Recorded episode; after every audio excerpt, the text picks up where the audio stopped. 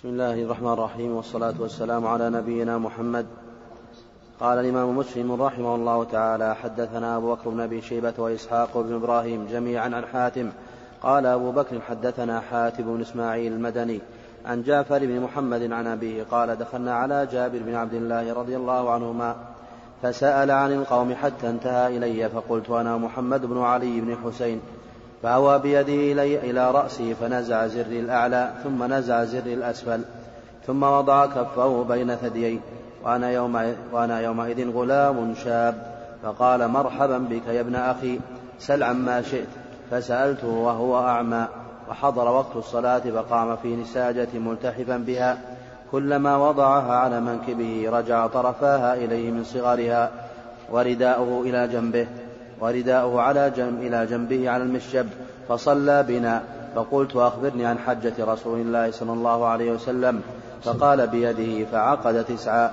فقال: إن رسول الله صلى الله عليه وسلم مكث 9 سنين لم يحج، ثم أذن في الناس في 10 أن رسول الله صلى الله عليه وسلم حاج، فقدم المدينة بشر كثير كلهم يلتمس أن يأتم برسول الله صلى الله عليه وسلم. بسم الله الرحمن الرحيم، الحمد لله رب العالمين، والصلاة والسلام على نبينا محمد وعلى آله وصحبه أجمعين، أما بعد. هذا الحديث كما سبق حديث عظيم، وهو يعتبر منسك مستقل، حديث جابر رضي الله عنه، وهو من أفراد مسلم لم يروه البخاري، رواه أبو داود أيضا كما رواه مسلم. وجعفر بن محمد، هذا هو جعفر محمد الصادق، محمد بن علي هو محمد بن علي الباقر، وأبوه علي بن حسين زين العابدين. جعفر بن محمد بن علي بن حسين ابن علي بن أبي طالب. سأل جابر علي بن حسين، سأل جابر بن عبد الله رضي الله عنه عن حجة النبي صلى الله عليه وسلم، فذكر جابر رضي الله عنه حجة النبي صلى الله عليه وسلم من أولها إلى آخرها، من حين خروجه من المدينة إلى حين رجوعه منها. ويعتبر هذا الحديث أجمع حديث في الحج، أجمع الأحاديث لحجة النبي صلى الله عليه وسلم، فإنه استوفاها واعتنى بها عناية عظيمة.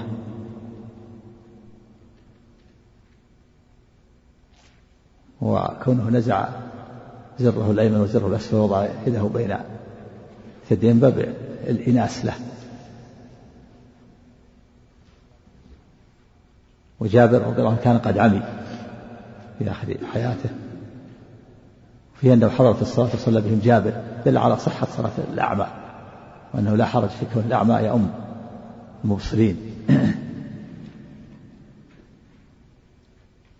ولا حرج في كونه يؤذن، وقد كان ابن أم مكتوم أعمى يؤذن للنبي صلى الله عليه وسلم، ولا بأس أن يكون أميرا، كان ابن أم مكتوم أعمى يؤمره النبي صلى الله عليه وسلم على المدينة إذا سافر ويصلي بالناس.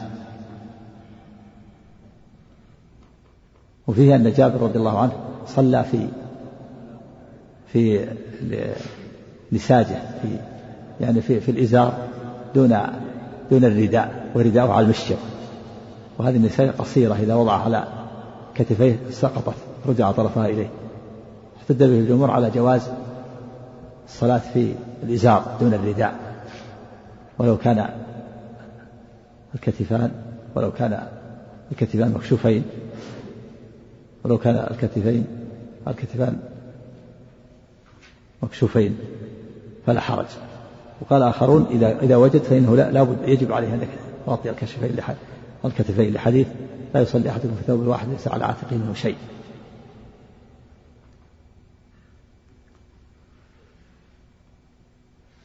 ومنهم من قال إنها لا تصح صلاته إذا وجد ما يستر في كتفه، ومنهم من قال تصح مع الإثم، والجمهور على الجواز لقصة جابر صلى ورداءه على المسجد. في صحيح البخاري أنه سئل قال: تصلي ورداءك على المسجد؟ قال: أردت أن يسألني أحمق مثلك، فإنه قال: أولي كلكم ثوبان؟ والثوب هو قطعة، يعني وكل أحد يجد ثوب يشد به النصف الأسفل فيكون إزار، وثوب يضع على كتفيه. ولهذا صلى جابر ورداه على المشجب لبيان الجواز. فهم ذهبوا إلى الجواز. وفيه أن النبي صلى الله عليه وسلم حج إلا في السنة العاشرة من الهجرة، وكانت حجة الوداع لأنه سماها ودع الناس فسميت حجة الوداع، فلم يحج إلا مرة واحدة عليه السلام بعد الهجرة، لكن حج قبل الهجرة مرات في مكة بعد الهجرة وبعد التشريع ما حج إلا مرة واحدة. اختلف العلماء في شرعية في فرضية الحج متى فرض، قيل في السنة السادسة، وقيل في السنة التاسعة، وقيل في السنة العاشرة. السنة العاشرة قدم النبي أمر النبي أبا بكر على الناس ويعلم الناس ويتأدبوا بالآداب، وكان معهم مؤذنين منهم أبو هريرة يؤذنون الناس بمنى أن لا يحج بعد العام المشرك ولا يطوف بالبيت عريان ولا يدخل جنة نفس مؤمنة ومن كان له ذو عهد فهو إلى عهده ومن لكم له عهد فمدة 14، يؤذنون في الناس بهذه الكلمات الأربعة. كانوا يحجون عراة في الجاهلية ويحج المشركون، فأذنوا بالناس بهذه الكلمات. حج النبي في السنة العاشرة ولم يحج عريان ولا مشرك بعدما علموا ذلك في حجة أبي بكر الصديق رضي الله عنه. نعم.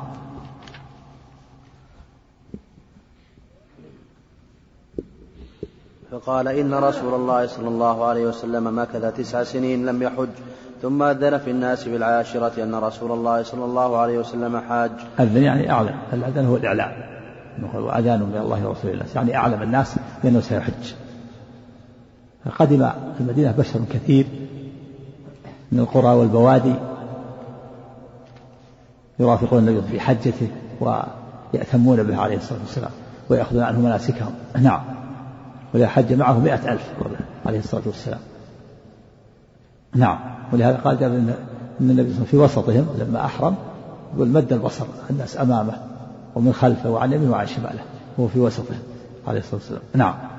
فقدم المدينة بشر كثير كلهم يلتمس أن يأتم برسول الله صلى الله عليه وسلم ويعمل مثل عمله في كل شيء. أحسن عليك. نعم، يأتمون في كل شيء حتى في النسك. نعم، خذوا عني مناسككم، وهو عليه السلام يعلمهم وينبههم. نعم. أحسن الله. النووي يقول بأنه كلهم حج قارنين عن هذا. لا، هو خيرهم النبي بين الأساك، منهم الحج مفردا ومن الحج قارنا ومن الحج متوترا. نعم، خيرهم من الأساك الثلاثة. نعم. كانت عائشة ممن أحرم بالعمرة. نعم. حتى أتينا ذا الحليفة فولدت أسماء بنت عميس محمد بن أبي بكر، فأرسلت إلى رسول الله صلى الله عليه وسلم كيف أصنع، فقال اغتسلي واستدفري بثوب وأحرمي. نعم. وهذا في دليل على أن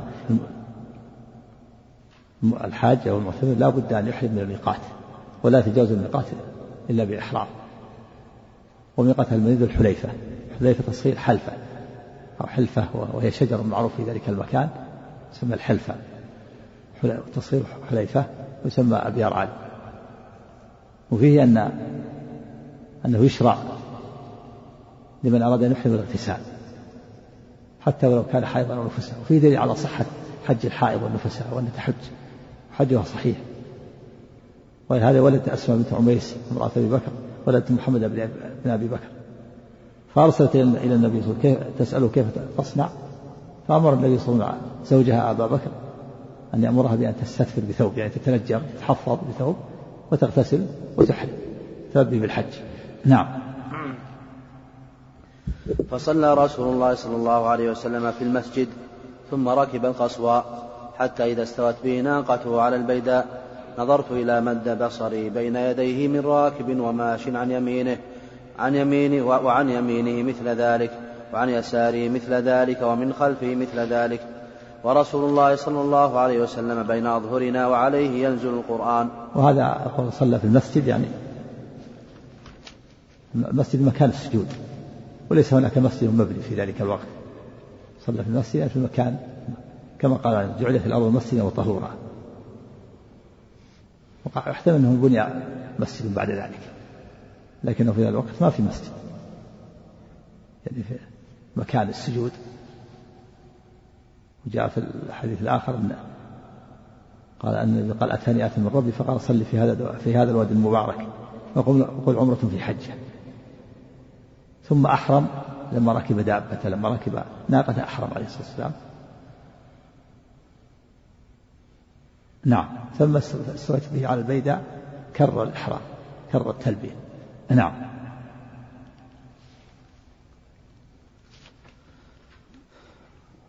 والنبي صلى الله ورسول الله صلى الله عليه وسلم بين أظهرنا وعليه ينزل القرآن وهو يعرف تأويله وما عمل به من شيء عملنا به فأهل بالتوحيد.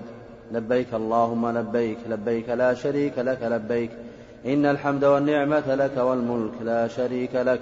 نعم. في هذه المحرم يهل بالتوحيد، والإهلال هو رفع الصوت بالتلبية. وفيها النبي صلى الله عليه وسلم لم يتلفظ بالنية، ما قال اللهم إني أريد الحج، لكنه ذكر حجه في تلبيته قال لبيك حجا. دل على أن قول الفقهاء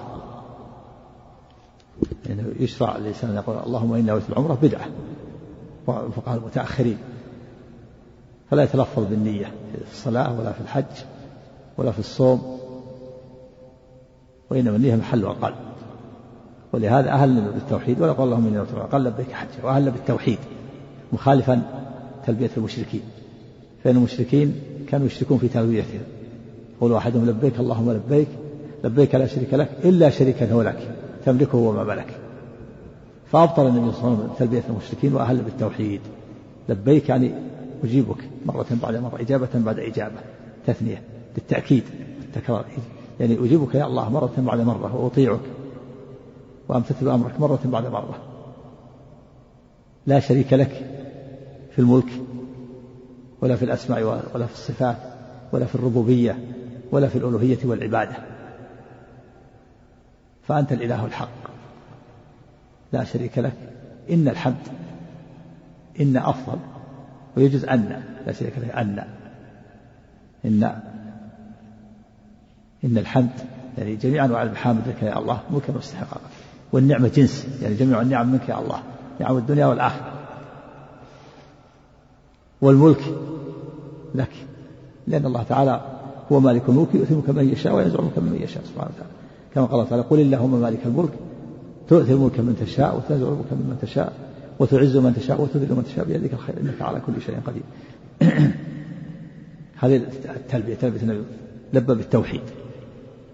لبيك اللهم لبيك، لبيك لا شريك لك لبيك، إن الحمد والنعمة لك وملك لا شريك لك. يشرع للحاج أن يكررها ويكثر منها ويرفع صوته بها الرجل، وأما المرأة فإنها لا ترفع صوتها خشية أن يفتتن بها، بل بقدر ما تسمع رفيقتها التي بجوارها. نعم. وأهل الناس بهذا الذي يهلون به فلم يرد رسول الله صلى الله عليه وسلم عليهم شيئا منه. يعني كانوا يزيدون بعض الصحابة، ابن عمر يقول لبيك لبيك والخير بيديك، لبيك وسعديك والخير بيديك والرغبة وإليك والعمل. بعض الصحابة لبيك لبيك حقا تعبدا ورقا لبيك ذا المعارج، فيسمعهم النبي ولا ينكر عليهم، لكنه لزم تلبيته، فدل على أن الأفضل تلبية النبي صلى الله عليه وسلم، وإن زاد فلا حرج. نعم. نعم سنة مشروع للرجل، كان الصحابة يصرخون بها صراحة، أما النساء لا فلا فلا يذكرها في أول تلبية، يقول لبيك حجة لبيك عمرة لبيك حجة، ثم يقول لبيك اللهم لبيك لبيك لا شريك لك لبيك. نعم. ها يدل على إقراره، نعم يدل على الجواز، ولكنه لزم تلبيتها ما زاد عليها. نعم. ولزم رسول الله صلى الله عليه وسلم تلبيته. قال جابر رضي الله عنه لسنا ننوي إلا الحج، لسنا نعرف العمرة، حتى إذا أتينا البيت معه سلم الركن فرمل 3 ومشى 4 ثم نفذ إلى مقام إبراهيم عليه السلام فقرأ واتخذوا من مقام إبراهيم مصلى. هذا فيه دليل على أن الصحابة لبوا بالحج ولا يعرفون العمرة، لأنهم كانوا في الجاهلية يرون أن أشهر الحج لا تكون إلا للحج، وأنها لا تصح العمرة إلا بعد انتهاء أشهر الحج، بل إنهم كانوا يرون العمرة في أشهر الحج من أفجر الفجور، فلما وصلوا مكة وقربوا منها أمرهم النبي صلى الله عليه وسلم أن يفسخوا إحرامهم بالحج أو بالحج وعمره ويجعله عمره إلا من ساق الهدي. كبر ذلك عليهم وشق عليهم حتى إن النبي صلى الله عليه وسلم بيّع لهم وأنه تأسف أنه لا تأسف في سوقه الهدي.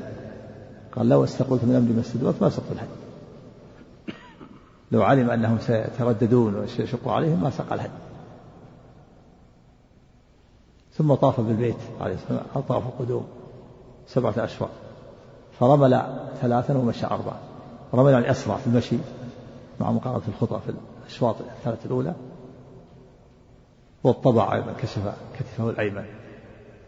فهم سنتان في الطواف الأول. أول ما يقدموا به مكة الرمل الإسراع في المشي مع مقارنة الخطى في الأشواط الأولى. والاطباع في الأشواط 7 كشف الكتف الأيمن. يجعل وسط رداءه تحت عاتقه الأيسر وطرفيه على عاتقه. يجعل وسط رداءه تحت عاتقه الأيمن وطرفيه على عاتقه الأيسر.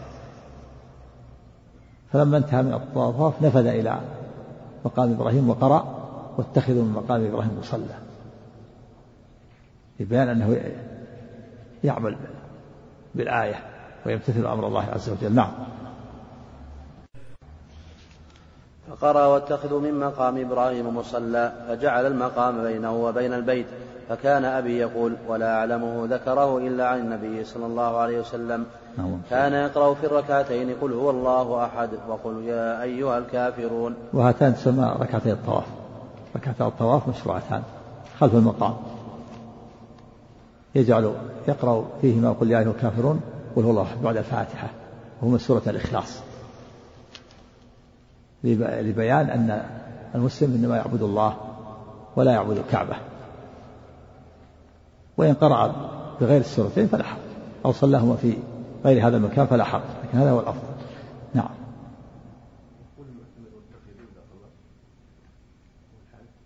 نعم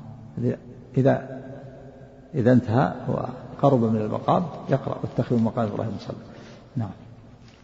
حتى وإلا مصلي عنده حسن عليه من لو كان في زحام أو شيء ذلك ظاهره أنه إذا صلاهم عنده اتخذوا مقام إبراهيم مصلى لأنه يمتثل الأمر. أما إذا صلىهم في مكان آخر ما امتثل الأمر وإن كان يعني قد يكون معذور. نعم. إنما يقولها يقرأها إذا صلى خلف المقام. نعم. ثم رجع إلى الركن فاستلمه ثم خرج من الباب إلى الصفا فلما دنا من الصفا قرأ إن الصفا والمروة من شعائر الله أبدأ بما بدأ الله به. نعم. هذا في مشروعية استلام الحجر بعد الانتهاء من صلاة الركعتين وقبل الذهاب إلى السعي يشرع له أن يستلم الركن الحجر ثم يذهب إلى الصفا إن تيسر له وإذا تيسر فلا حرج ثم يذهب إلى الصفا وإذا دنا من الصفا قرأ الآية إن الصفا والمروة من شعائر الله. نعم. أبدأ بما بدأ الله به والله تعالى بدأ بالصفا يعني يبدأ بالصفا ثم بالمروة. نعم. وفي رواية ابدأوا بما بدأ الله به صلاة الجمع صلاة الأمر. نعم. فبدأ بالصفا فرقى عليه حتى فرقي عليه رقي يرقى هذا من الرقية الصعود. أما رقى من الرقية وهي العزيمة التي تقع على المريض. رقاه يعني نفث عليه. أما رقي صعد. نعم. فرقي عليه حتى رأى البيت فاستقبل القبلة فوحد الله وكبره وقال لا إله إلا الله وحده لا شريك له له الملك وله الحمد وهو على كل شيء قدير لا إله إلا الله وحده أنجز وعده ونصر عبده وهزم الأحزاب وحده ثم دعا بين ذلك قال مثل هذا 3 مرات. هذا السنة إذا صعد الصفا أو المروة يسن له أن يكبر الله ويوحد الله ويهلل ويدعو 3 مرات يرفع يديه والله أكبر الله أكبر الله أكبر لا إله إلا الله وحده لا شريك له له الملك وله الحمد وهو على كل شيء قدير لا إله إلا الله وحده أنجز وعده ونصر عبده وهزم الأحزاب وحده ثم يدعو ثم يكرر الذكر مرة ثانية الله أكبر الله أكبر لا إله إلا الله وحده لا شريك له له كون أو حد وهو على كل شيء قدير. لا إله إلا الله وحده جزى وعده ونصر عبده وهزم الأحزاب ثم يدعو ثم يكرر في المرة الثانية 3 مرات يفعل هذا. هذا السنة على الصفا وعلى المروة، هذا ليس بواجب لكن مستحب. ثم ينزل إلى ينزل من الصفا فيسعى بين الصفا والمروة. نعم نعم يرفع في الذكر والدعاء جميعا حتى ينتهي.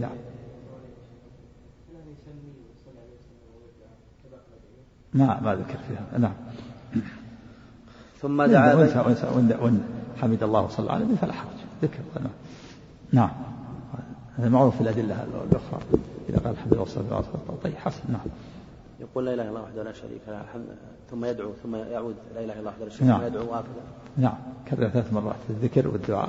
نعم ثم دعا بين ذلك قال مثل هذا 3 مرات ثم نزل إلى المروة حتى إذا انصبت قدمه في بطن الوادي سعى حتى إذا صعدنا مشى حتى إذا صعدتا مشى حتى أتى المروة. نعم هذا هكذا يسمى السعي، يعني سعى يعني أسرع وهرول. إذا انصبت قدمه في بطن الوادي سعى يعني أسرع في المشي. والسعي يطلق على الذهاب والقصد ويطلق على الإسراع والخبر. ولهذا كان النبي صلى الله عليه وسلم لما صبت قدمه في بطن الوادي سعى سعي الإنسان المجهود حتى إن إزاره لتدور به عليه الصلاة والسلام.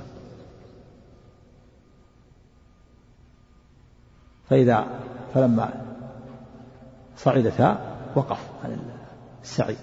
والآن وضع فيها العلمان الأخضران، هذا هو المكان الذي يسعى فيه الإنسان من العلم الأخضر إلى العلم الأخضر يسعى فيه، يعني يهرول.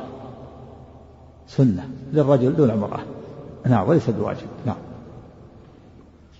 حتى إذا صعدتها مشى حتى أتى المروة ففعل على المروة كما فعل على الصفا، يعني وقف واستقبل القبلة وكبر الله وحد الله ودعا. فعل هذا 3 مرات كما فعل على الصفا. وهذه من المواطن التي ترفع فيها الأيدي في الدعاء في الحج، 6 مواطن ترفع الأيدي في الحج. الموطن الأول على الصفا، والموطن الثاني على المروة، والموطن الثالث في عرفة، والموطن الرابع في مزدلفة، والموطن الخامس بعد الجمرة الأولى، والموطن السادس بعد الجمرة الثانية. 6 مواضع ترفع فيها الأيدي في الدعاء في الحج. نعم نعم ترفع الأيدي كلها، ترفع الأيدي في هذه المواطن ال6. نعم نعم ثابت عن النبي في حجته، الحديث صريح في هذا. نعم على الصفا وعلى المروة وفي عرفة وفي مزدلفة وبعد الجمرة الأولى وبعد الجمرة الوسطى. نعم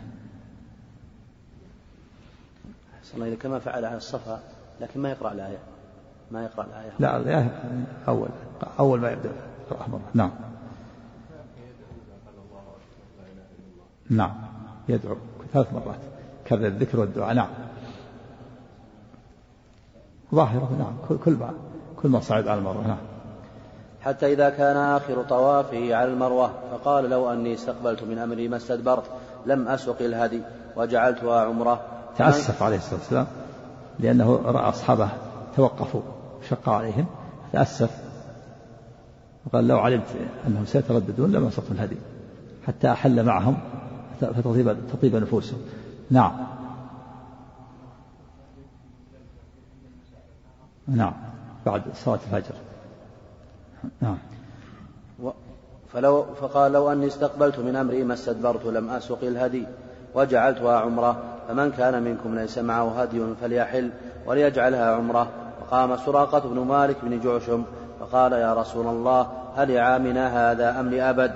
فشبك رسول الله صلى الله عليه وسلم أصابعه واحدة في الأخرى وقال دخلت العمرة في الحج 2 مرات لا بل لأبد أبد. هذا في على أن فسخ الحج العمرة ليس خاصا بالصحابة بل هو عام إلى يوم القيامة، في الرد على ما قال أنه خاص بالصحابة، لكن بعضهم قال الوجوب خاص بالصحابة وغيرهم الشيخ الإسلام ابن تيمية. دل على فسخ الحج العمرة مشروع إلى يوم القيامة وليست خاص بالصحابة. ولهذا سأل سراقة بن مالك بن جعشم قال يا رسول الله عاملنا هذا يعني العمرة تمتع فصل الحج العمرة خاص بعاملنا هذا؟ فقال النبي صلى الله عليه وسلم لا بل لأبد الأبد دخلت العمرة في الحج إلى يوم القيامة. نعم. لو أني ما سبقت الهدي تأسف عليه الصلاة والسلام لأنه رأى أصحابه تنكأوا وتوقفوا وقالوا يا رسول الله كيف نتحلل وأنت ما تحللت؟ كيف نتحلل ونحن الآن سمينا الحج؟ قال افعلوا ما أمركم به فلولا أني سقت الهدي لا أحللت معكم. تأسف لأنه رأى أصحابه توقفوا قال لو استقبلت من أمري ما استدبرت ما سقت الهدي ولا جعلت عمره. يعني لو أعلم أنكم ستتوقفون ويشق عليكم ذلك لما سقت الهدي حتى أتحلل أمامكم فتطيب نفوسكم. نعم. لكن منعني من التحلل سوق الهدي. من ساق الهدي لا يتحلل حتى يذبح هديه. نعم. وقدم علي من اليمن ببدن النبي صلى الله عليه وسلم فوجد فاطمة رضي الله عنها ممن حل ولبست ثيابا صبيغا واكتحلت فأنكر ذلك عليها فقالت إن أبي أمرني بهذا. قال فكان علي يقول بالعراق فذهبت إلى رسول الله صلى الله عليه وسلم محرشا على فاطمة الذي صنعت مستفتيا لرسول الله صلى الله عليه وسلم فيما ذكرت عنه فأخبرته أني أنكرت ذلك عليها فقال صدقت ماذا قلت حين فرضت الحج؟ قال قلت اللهم إني أهل بما أهل به رسولك. قال فإن معي الهدي فلا تحل. قال فكان جماعة الهدي الذي قدم به علي من اليمن والذي أتى به النبي صلى الله عليه وسلم 100. قال فحل الناس كلهم وقصروا إلا النبي صلى الله عليه وسلم ومن كان معه هدي. نعم. وفيها أن فاطمة رضي الله عنها كذلك زوجات النبي صلى الله عليه وسلم تحلل ما ساقوا الهدي تحللوا طافوا وسعوا وقصروا وتحللوا. ومن ذلك فاطمة تحللت واكتحلت ولبست ثوبا صبيغا أسبوع. فلما قدم علي من اليمن أنكر ذلك عليه قال كيف تفعلين هذا؟ على عادة أنه ما في تحلل إلا يوم العيد. قال كيف تفعلين؟ قالت إن أبي أمرني بذلك.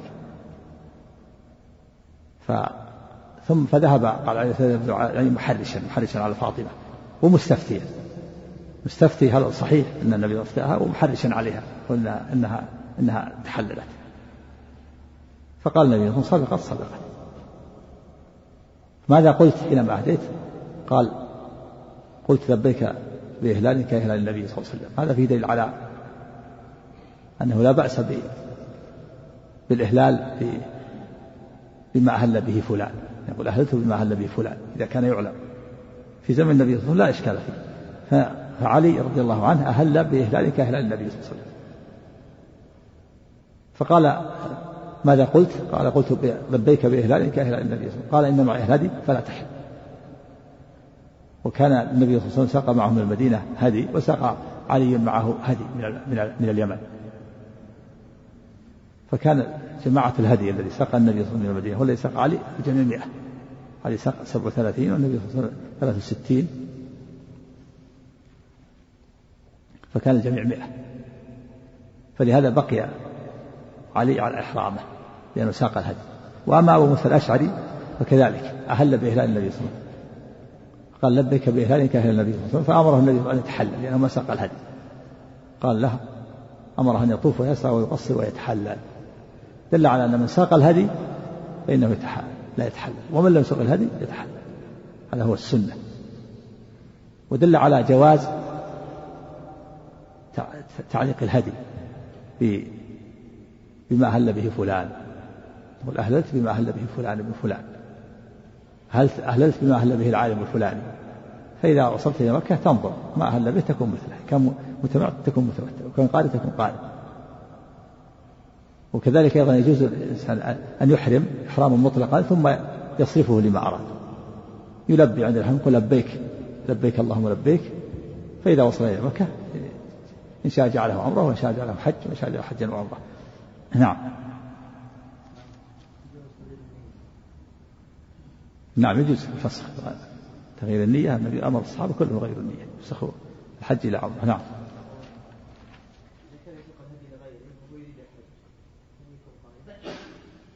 سوق الهدي لغيره ما يقال لسوق الهدي لغيره. ما سوق الهدي لنفسه إذا كانوا عامل خلينا عامل وكله يسوق الهدي يكون معه الشيخ، واللي يسوق الهدي يكون معه، يسوق الهدي ويكون معه، يكون معه اللي يسوق الهدي، إلا إذا سقى الهدي من بلده وما حج هذا يجوز، ولا كما كان النبي يرسل بالهدي وهو في المدينة فلا يمتنع. أما إذا كان يحج يكون معه، وإذا كان مع عامل يساعده ما يعتبره ساق الهدي. نعم نعم نعم، مثل ما فعل علي بن موسى الأشعري قال ذلك بإهلال كإهلال النبي صلى الله عليه وسلم. نعم. إذا أحرم إحرام مطلقا ماذا يقول عند الميقات؟ لبيك لبيك اللهم لبيك، يلبي بالإحرام ولا يعين شيء، ثم يعين بعد ذلك. نعم. ومن كان معه هدي فلما كان يوم التروية توجه إلى منى فأهلوا بالحج وركب رسول الله صلى الله عليه وسلم فصلى بها الظهر والعصر. فلما كان يوم التروية توجه إلى منى فأهلوا بالحج. يعني هذا في مشروعية إهلال المحلين بمكة يوم التروية هو اليوم الثامن، في الرد على من قال إن المحلين يهلون في اليوم الأول من الحجة. النبي صلى الله عليه وسلم أمر الذين أحلوا من عمرتهم أن يهلوا بالحج يوم التروية من منازلهم من بيوتهم. قال بعض العلماء يهلون من المسجد الحرام أو من تحت الميزان، هذا قول ضعيف، لأنه إذا كان من تحت الميزان كيف متى ينتهي الحجاج؟ إذا كانوا مليونين متى ينتهون يحرموا من تحت الميزان كما قال الحنابلة؟ صوب أنه يهلون كل واحد يهل من مكانه من مسكنه. والذين بقوا على إحرامهم كذلك توجهوا إلى منى، فيتوجه الجميع جميع الحجاج توجهوا إلى منى في اليوم الثامن وهو يوم التروية. سمي التروية لأن الناس يتروون من الماء وينقلون الماء إلى المشاعر، لأنه في ذلك الوقت ما في ماء في المشاعر، يتروون من الماء. جميع الحجاج يتوجهوا إلى منى في اليوم الثامن، من كان على إحرامه يتوجه إلى منى، ومن كان محلا يحرم، ومن كان من أهل مكة يريد الحج يحرم من بيته ثم يتوجهون إلى منى جميعا. نعم. فصلى بها الظهر والعصر والمغرب والعشاء والفجر ثم مكث قليلا حتى طلعت الشمس، وأمر بقبة من شعر تضرب له بنمرة. وهذا السنة للحجاج أن يصلوا 5 فروض في منى، الظهر والعصر والمغرب والعشاء والفجر، قصرا بلا جمع، تقصر الرباعية 2 ركعتان ولا تجمع لأنهم نازلون ما في حاجة إلى الجمع. ثم بعد صلاة الفجر يمكث حتى تطلع الشمس ثم يتوجه الحاج إلى عرفة. نعم. والسنة أن ينزل بنمرة إلى الزوال إن تيسر كما فعل النبي صلى الله عليه وسلم، أمر بضربت له قبة بنمرة فجلس فيها حتى زالت الشمس، وإن لم يتيسر له كما هو الحال الآن يدخل إلى عرفة. وفيه دليل على جواز استظلال المحرم بالخيمة وأنه لا حرج في ذلك، ولهذا استظل النبي صلى الله عليه وسلم بالقبة التي ضربت له، وهذا بالاتفاق الخيمة والشجر لا بأس، لكن اختلف العلماء فيما يتحرك بحركته كالشمسية والسيارة تتحرك، فالحنابلة وجماعة يقول لا يستظل بها، وكذلك الشيعة، ولهذا تجد الشيعة والرافضة يكشفون السيارات يصلون يحرمون في سيارات مكشوفة بناء على مذهبهم، والحنابلة كذلك، والحنابلة عليهم أن يفعلوا هذا، يرون أنه لا يستظل بها. والرواية الثانية عن الإمام أحمد أنه يستظل بها، لكن المذهب أنه لا يستظل بها، والصواب أنه لا حرج فيها، يستظل بالسيارة بسقف السيارة أو بالشمسية.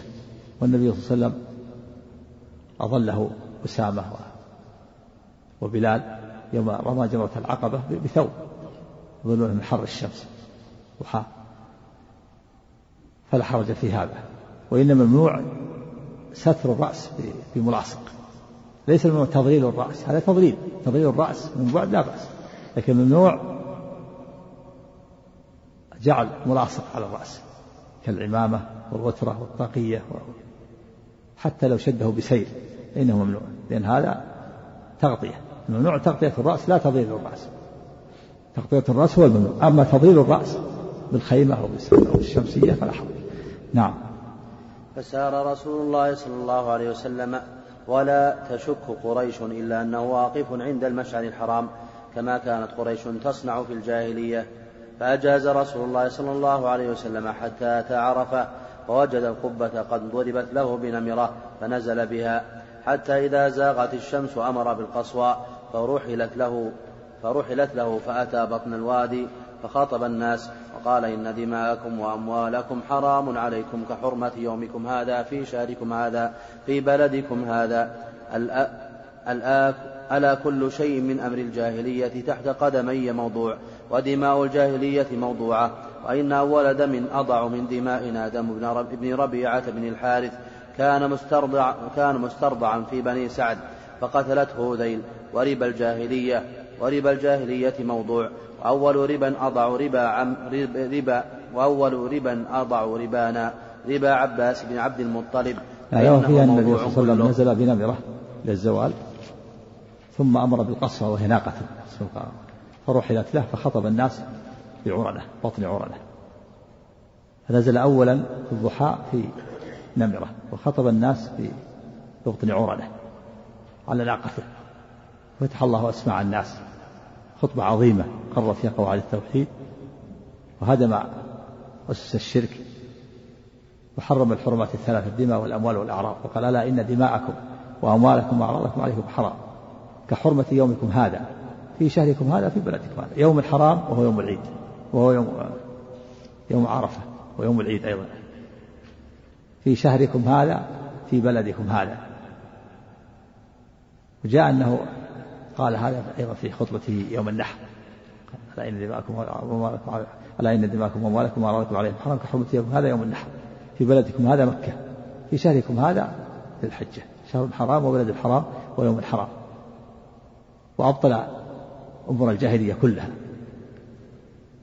قال ألا إن دماء الجاهلية موضوع تحت قدمي هذين، وأول دم أضعه دم ربيعة ابن الحارث كان مسترضعا في بني سعد فقتلته ذيل، وربا الجاهلية موضوع كله يعني باطل، وأول ربا أضعه ربانا ربا عباس بن عبد المطلب كانوا رابوا في الجاهلية فأبطله النبي صلى الله عليه وسلم. نعم. الصحيح في وقت الوقوف يبدأ من زوال الشمس يأتي الآن إن شاء الله. شوف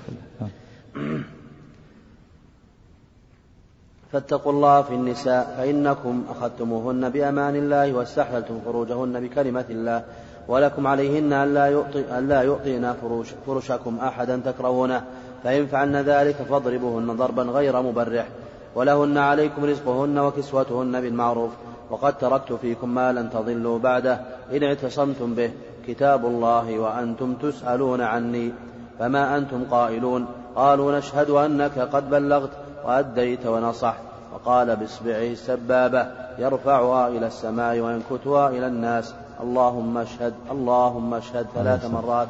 نعم. وهذا في بيّن حقوق النساء على الرجال حقوق الرجال على النساء وأوصى بالنساء خيرا وقال إنهن عوان عندكم أسيرات خطبهن بأمان الله واستحللتم فروجهن بكلمة الله يعني بالعقد وإن لنسائكم إن لكم عليهن حقا ألا يطئن فرشكم أحدا تكرهونه وألا يأذن في بيوتكم لمن تكرهون وإن لهن عليكم وإن لنسائكم عليكم حقا ألا أن تطعموهن وتكسوهن بالمعروف. جاء في غير هذا ولا تضرب ولا تقبح إلا في البيت ولا تضرب الوجه ولا تقبح إلا في البيت. فأوصى بكتاب الله قال إن تركت فيكم ما أن تضلوا كتاب الله وفي كتاب الله وسنتي. ثم قال ما أنتم قائلون إذا سئلتم يوم القيامة قالوا نشهد أنك قد بلغت ونصحت وأديت فاستشهد الله عليه وجعل يرفع إصبعه إلى السماء ينكبه إلى الناس استشهد الله عليه وقال اللهم اشهد الله ونحن نشهد له بالبلاغ عليه السلام وأنه بلغ الرسالة وأدى الأمانة ونصح الأمة عليه السلام. وفيه أن الله تعالى في العلو ولهذا رفع إصبعه إلى السماء، وفيه الرد على من أنكر أن الله في العلو من الجهمية والأشاعرة والمعتزلة وأنكروا الإشارة إليه بالأصبع، هذا من أفضل الباطل.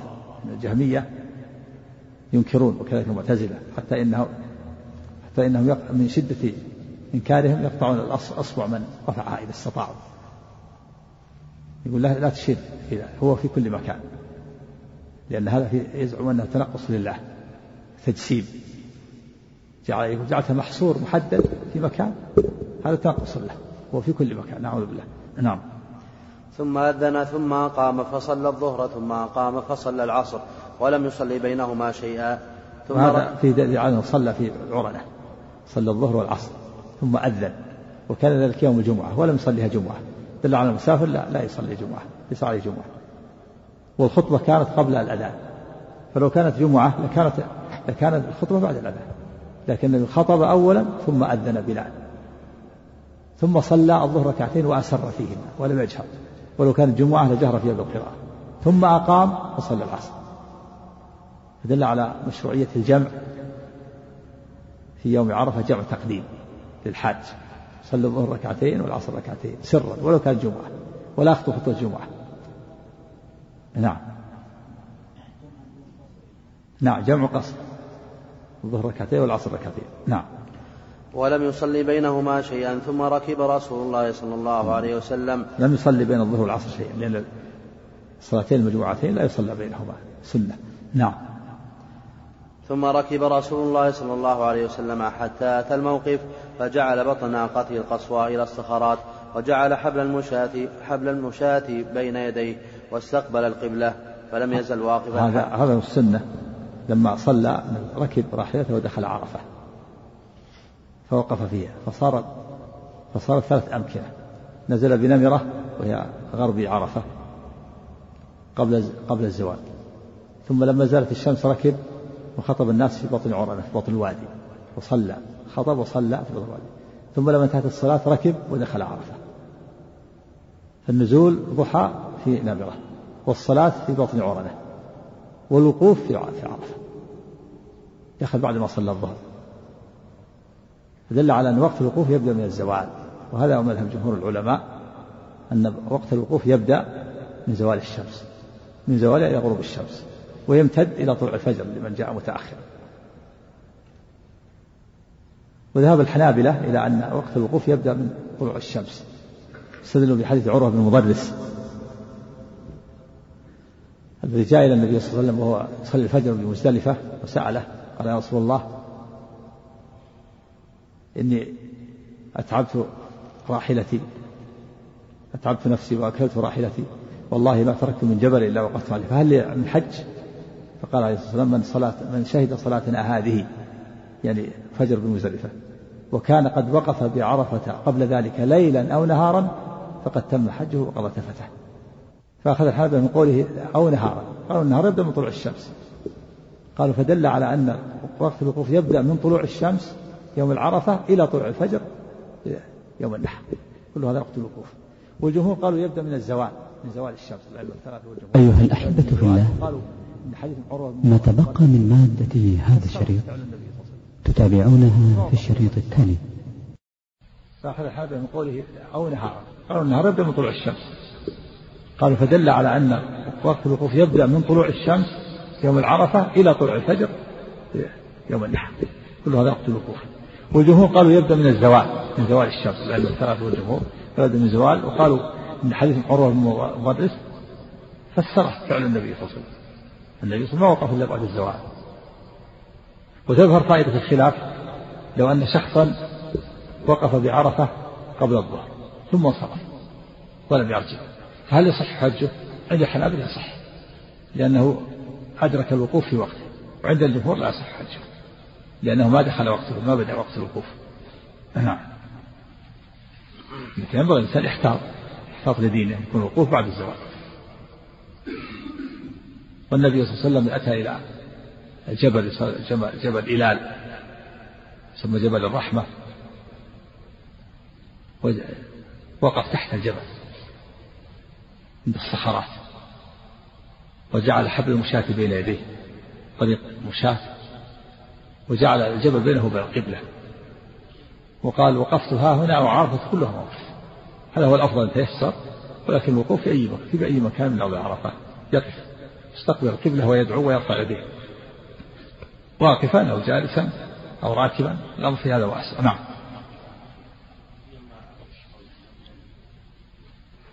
جمهور هذا هو الأحوط وفعل النبي صلى الله عليه وسلم، لكن إذا حج إنسان ووقف قبل الزوال هذا هو محل النظر ومحل التأمل. لا تبين لطالب العلم أنه أذهب الحاضر الصواب أفتاهم بالحج الصحيح، وإلا أفتهم بالحج غير الصحيح. نعم.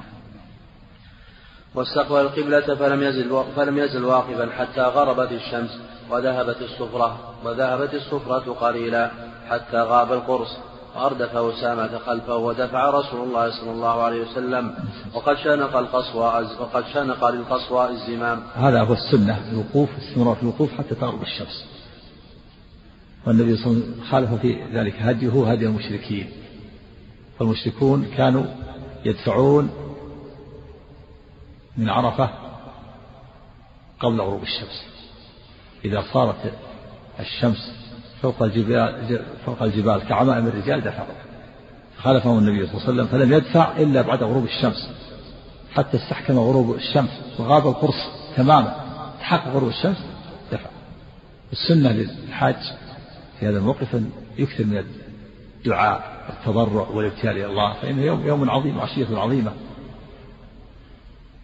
ينزل فيها الرب إلى السماء الدنيا ويباهي بأهل الموقف ملائكته ويقول: يا ملائكتي انظروا إلى عبادي أتاني شعثا غبرا من كل فج عميق أشهدكم أني قد غفرت لهم. يوم عظيم ينصرف أناس من هذا الموقف كما ولدتهم أمهاتهم، ينبغي أن ينتهز هذه الفرصة العظيمة، وإن لبى أو قرأ شيئا من القرآن فحسب. والنبي صلى الله عليه وسلم لم يزل رافعا يديه على ناقته، حتى أنه لما سقط الزمام أخذ الزمام بيده وبقيت يده مرفوعة عليه الصلاة والسلام، ولم يكن صائما في هذا المكان وله مفطر. السنة الحاجة نفطر في يوم عرفة، يكره لها الصوم، وجاء النهي عن الصوم يوم عرفة بعرفة، هل هو محرم أو مكروه على قولين. ولما شك الناس في صومه أرسلت أم الفضل زوجة النبي صلى الله عليه وسلم بقدح في لبن فشربه الناس ينظرون، فعلموا أنه مفطر عليه الصلاة والسلام. السنة الحاج أن يكون مفطرا ليكون لك أعون على الذكر والدعاء. ولم يجعل عليه الصلاة هكذا ملبيا داعيا مفطر حتى غابت الشمس فدفع بعد استحكم غروبها، واردف أسامة خلفه من عرفة إلى مزدلفة، ثم أردف الفضل بن عباس من مزدلفة إلى منى. فيه حسن خلقه عليه الصلاة والسلام وأنه وتواضعه على خلاف عادة المتكبرين. المتكبرين لا يأنفون أن يكون معهم أحد، الأرداف مع كبراء وملوك وأهل العنفة والكبر لا يظن يركب معهم أحد، فالنبي متواضع عليه الصلاة والسلام سيد المتواضعين. وفي جواز الأرداف على الدابة إذا كانت تطير، فدفع عليه الصلاة والسلام بسكينة، كان يقول الناس السكينة بيده، يقول فإن البر ليس بالإضاءة حتى لا يضر بعضهم، ليس البر بالإسراع. وكان يجر الزمام حتى إن رأسه يصيبه لك رحلة حتى لا تسرع، فإذا وجد متسع أرخى لها الزمام حتى تصعد. نعم. وقد شنق للقصوى الزمام حتى إن رأسه لا يصيب مورك رحله، ويقول بيده اليمنى: أيها الناس السكينة، يعني إلزموا السكينة، عليكم السكينة. نعم. كلما أتى حبل من الحبال أرقى لها قليلا حبل، يعني الرمال المرتفعة، كلما أتى حبلا من حبال الرمال أرقى لها قليلا حتى تصعد. نعم. ثم إذا كان هناك مضيق شد الزمام حتى لا تسرع. نعم. كذلك ينبغي لأصحاب السيارة هكذا لا يؤذون المارة، لا بالأصوات صوت الأبواق ولا بغيرها ولا بالإسراع، بل يرفقوا بالمعروف، يرفقوا ويقتدون بالنبي صلى الله عليه وسلم في عدم الإسراع وعدم الجلبة والصوت. نعم. حتى أتى المزدلفة فصلى بها المغرب والعشاء بأذان واحد وإقامتين، ولم يسبح بينهما شيئا. هذا السنة، للحاج يصلي المغرب والعشاء في مزدلفة جمعا وقصرا، المغرب 3 والعشاء 2 بأذان وإقامتين، يؤذن للأولى ثم يقيم لكل صلاة. صلى المغرب 3 والعشاء 2 كما فعل في عرفة بأذان واحد وإقامتين، أقام للظهر وأقام للعصر، ولم يسبح بينهما إلا يصلي بينهما صلاة السبح، لأن المجموعتين ليس بينهما صلاة. هذه السنة. ولكن جاء في الحديث الآخر أن النبي صلى الله عليه وسلم صلى المغرب أمر بحط الرحال على الجبال على الإبل تخفيفا عليها، ثم أقام صلى على العشاء، ففصل بين المغرب والعشاء بحط الرحال. نعم. ثم نام عليه الصلاة والسلام واضطجع إلى الفجر ليتقوى على أعمال النهار وضعف النهار. هذه وظائف عظيمة يوم العيد، رمي جمرة العقبة ثم النحر، هذه كثير هدايا نحرها، ثم الحلق ثم الطواف، فنام مبكرا إلى الفجر. ولكن لا يمنع من هذا أن يصلى الوتر، لأن هذا معروف في الحديث، وفي دليل على أنه أول شيء بدأ به الصلاة لا بلقط الحصى كما في العام، أول ما ينزلون يبدأ بلقط الحصى. نعم. ثم اضطجع رسول الله صلى الله عليه وسلم حتى طلع الفجر، وصلى الفجر حين تبين له الصبح بأذان وإقامة، ثم ركب القصوى حتى أتى المشعر الحرام، فاستقبل القبلة فدعاه وكبره وهلله ووحده، فلم يزل واقفا حتى أسفر جدا فدفع قبل أن تطلع الشمس. نعم. هذا فيه النبي صلى الله عليه وسلم صلى الفجر في الحديث الآخر أنه بكر بصلاة الفجر من حين تبين له الصبح في حديث جابر، كما في حديث المسعود قال لم أر النبي صلى الله عليه وسلم صلاة لغير ميقاتها إلا صلاة الفجر المزدلفة، يعني لغير ميقاتها المعتاد، بكر فيها تبكيرا شديدا من حين تبين له الصبح، يعني بعد تبين الصبح لا بد من هذا حتى يتسع وقت الوقوف، حكمة حتى يتسع وقت الوقوف. بكر وصلى فيها، ثم بعد ذلك ركب ناقته وأتى إلى المشعر، والمشعر هو جبل صغير يسمى جبل قزح، بني عليه المسجد الآن. استقبل القبلة ورفع يديه ووحد الله وكبره وهلله ودعا، ولم يزل التكبير والتهليل والدعاء حتى أسفر جدا تبين له الإسفار، وقبل طلوع الشمس دفع إلى ميناء وأردف الفضل بن عباس، فخالف في ذلك هدي المشركين. كان المشركون في مزدلفة لا ينصرفون حتى تطلع الشمس وتكون على رؤوس الجبال، ويقول أشرق تبيد فيما نغيب، جبل في المزدلفة أشرق تبيد، إذا أشرقت الشمس على تبيد دفعوا. فخالفهم النبي صلى الله عليه وسلم قال خالف هدينا هدي المشركين، فدفع إلى منى قبل أن تطلع الشمس، كما أنه خالفهم في انصرافهم من عرفة. في انصرافهم من عرفة كانوا ينصرفون قبل غروب الشمس، فلم ينصرف إلا بعد غروب الشمس، وفي مزدلفة كانوا ينصرفون بعد طلوع الشمس فانصرف قبل طلوع الشمس، خالفهم عليه الصلاة والسلام. نعم. وأردف الفضل بن عباس وكان رجلا حسن الشعر أبيض وسيما، فلما دفع رسول الله صلى الله عليه وسلم مرت به ضعن يجرين، فطفق الفضل ينظر إليهن، فوضع رسول الله صلى الله عليه وسلم يده على وجه الفضل، فحول الفضل وجهه إلى الشق الآخر ينظر، فحول رسول الله صلى الله عليه وسلم يده من الشق الآخر على وجه الفضل يصرف وجهه من الشق الآخر ينظر حتى أتى بطن محسن. هذا فيها الضعن جمع ضعينة، والضعينة أصلها الناقة التي عليها المرأة، والمراد نساء مرة ضعن يجرينا. فجعل الفضل ينظر إليهن كرجل وسيما، وجعلنا ينظرنا إليه. في الحديث الآخر أنه رأت من خثعل ساعة النبي صلى الله عليه وسلم في منى، فجعل الفضل ينظر إليها وتنظر إليه، فجعل يصرف وجه الفضل إلى الشق الآخر. هذا في إنكار المنكر وتغييره باليد، أنه يجب إنكار المنكر وتغييره باليد مع الإمكان.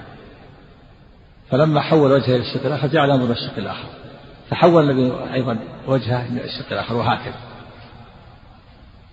دل على مشروع إنكار المنكر وتغييره باليد. نعم. حتى أتى بطن محسن فحرك قليلا، ثم سلك الطريق الوسطى التي تخرج على الجمرة الكبرى، حتى أتى الجمرة التي عند الشجرة، فرمى بسبع حصيات يكبر مع كل حصاة منها. هذا في مشروعية الإسراع إذا أتى محسن وادي محسن. قال العلماء يسرع قدر رمية حجر، قدر ما ترمي الحجر، لأن حجر المكان الذي أسرع فيه يسرع، حرك قليلا الدابة قليلا، وكذلك إذا كان في السيارة حرك السيارة قليلا حتى يتجاوز الوادي. واختلف في تسمية المحسر، قيل لأنه يحصر سالكا، وقيل لأنه مكان غضب، والمكان الذي أهلك الله فيه أصحاب الفيل وأنزل عليهم طير الأبابيل، والصواب أن مكان الفيل المغمس ليس في هذا المكان. ثم سلك الطريق المؤدي إلى الجمرة، فرمى الجمرة التي عند الشجرة، كان عند الشجرة في ذلك الوقت، وهي جمرة العقبة، وهي آخر جمرات من منى، وأول جمرات مكة، وهي أول حدود منى وليست من منى.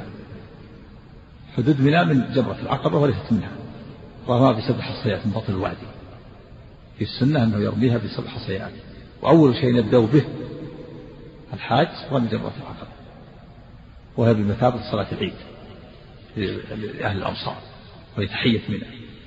السنة أول شيء يبدأ تيسر له، وإلا ما تيسر يؤخرها. يوم بسبع حصيات متعاقبة يكبر مع كل حصاة الله أكبر الله أكبر، حصاة وعلى حصاة، فإن رماها كلها دفعة واحدة حسبت له حجرا واحدا. يبدأ أن يرميها بسبع حصيات، ترميهم بطن الوادي، ولا يقف عندها ولا يجر، ما في دعاء يوم العيد. نعم. يكبر مع كل حصاة منها مثل حصى الخذف. مثل حصى الخذف بقدر ما يختلف الإنسان الحصوة التي تكون بين أصبعين يخلفها، مقدار أكثر من الحمص قليلا، مثل حبة الفول من بعرة الغنم. أما الرمي بالحجارة الكبار هذا من الغلو، والنبي صلى الله عليه وسلم أمر بأن تلقط له سبع حصيات، ما أخذها من ذلك، لكن الطريق قال ابن عباس هلما قط لي حصيات، قال فلقطت له حصيات هن حصى الخلف، فلما وضعهن بيده قال نعم بأمثال هؤلاء فرموا، وإياكم الغلو فإنما أهلك من كان قبلكم الغلو. فالرمي بالحجارة الكبار بناء على أن هبله من الصغار من الغلو، والحديث عام، فلا ينبغي الرمي بالحجارة الكبار ولا الحذاء ولا الانفعال. بعض الناس ينفعل ويشتم ويظن فيه شياطين، كل هذا من الجهل، هذه مشاعر. قال عليه الصلاة والسلام إنما جعل الطواف بالبيت وبالصفا والمروة ورمي الجار لإقامة ذكر الله. الإنسان ينفعل ويشتم وأن في شياطين يرمي بالنعال والحجارة الكبار، كل هذا من الجهل، المشاعر. والإنسان يتأدب ويذكر الله ويتأسى بالنبي صلى الله عليه وسلم ويبتعد عن هذه الأعمال السيئة. نعم. ثم انصرف إلى المنحر فنحر 63 بيده، ثم أعطى عليها فنحر ما غبر وأشركه في هديه. نعم، فيه مشروعية ذبح الهدي بعد الرمي، هذا السنة الحاج رتبه، يرمي ثم ينحر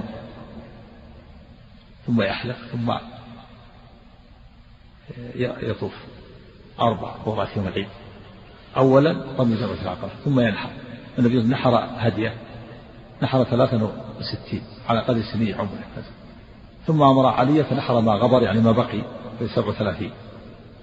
كل واحد ينحر على السنة، قائمة معقولة يده اليسرى يطعنها في الحربة فتسقط ويجلس عليها، هذا السنة.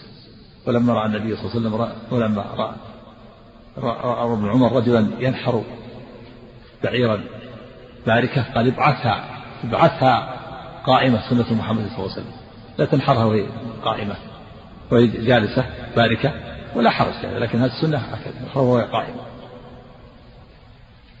ثم أمر عليه الصلاة والسلام بأن يؤخذ له من كل بدأت بوضعها بقطعة وطبخت في قدر، فشرب من مرقها وأكل شيئا من لحمها فكله أكل منها كلها. ثم أمر بلا بأن توزع جميع لحومها وجلالها وجلودها على الفقراء ولا يبقى منها شيء. نعم.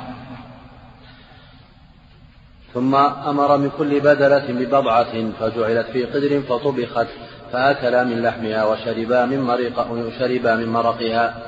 ثم ركب رسول الله صلى الله عليه وسلم فأفاض إلى البيت. قبل هذا هنا ما ذكر أنه بعد ذلك حلق رأسه قبل أن يفض البيت، حلق رأسه عليه السلام وأعطاه أعطاهم من يقسم عليه. زوج أم سليم وقال أبو طلحة أعطاها أبو طلحة يقسم على الناس، قسم على الشعر والشعر الثاني التبرك به عليه الصلاة بما جعل الله في شعره وما لابس جسمه من البركة، كما أنه إذا توضأ أخذوا القطرات يتبركون بها، هذا خاص به عليه الصلاة، لا يتبرك لأحد من غيره. وإذا تنخم وقعت في كف واحد منهم دلك بها وجهه ويديه، أما غيره فلا، لأن الصحابة ما تبركوا بأحد من غيره، ما تبركوا بأبي بكر ولا عمر ولا عثمان، ولأن هذا من وسائل الشرك، هذا خاص به صلى الله عليه وسلم. وزع أبو طلحة شعره على الناس، كل واحد يعطيه شعره. ولما نام عند أم سليم بينه وبينها محرمية وعرق، سلفت عرقه وجعلته في قاروره وجعلته مع طيبها وقالت إنه أطيب الطيب عليه الصلاة والسلام، هذا خاص به عليه الصلاة والسلام. فلما رمى جمرة العقبة وذبح نحر هديه حلق رأسه، بدأ بالشق الأيمن وقال خذ ثم الشق الأيسر ثم وزع شعره على الناس. هذه الوضع في يوم العيد، نحر رمى ثم ذبح ثم حلق ثم فاض زي ركية طواف الإفاضة. وإن قدم بعضها على بعض فلا حرج، لأن النبي صلى الله عليه وسلم إلى عشان يقدم ولا أخر وقال لا حرج الحرج، وقف الناس يسألونه، قال بعضهم نحرت قبل أن أرمي، قال لا حرمي ولا حرج، قال حلقت قبل أن أنحر، قال نحر ولا حرج. فما سئل عشان قدم إلا قال لا حرج لا حرج، إلا عنه لا حرج، لا سيما إذا كان جاهل حتى ولو كان متعمدا. وذهب الأحناف إلى أنه لا يجوز، يجب ترتيبها، ومن لم يرتب عليه دم. نعم. فأفاض إلى البيت قبله، ثم أمر من كل بدنة ببضعة فجعلت في قدر فطبخت فأكلا من لحمها وشربا من مرقها، ثم ركب رسول الله صلى الله عليه وسلم فأفاض إلى البيت. ثم ركب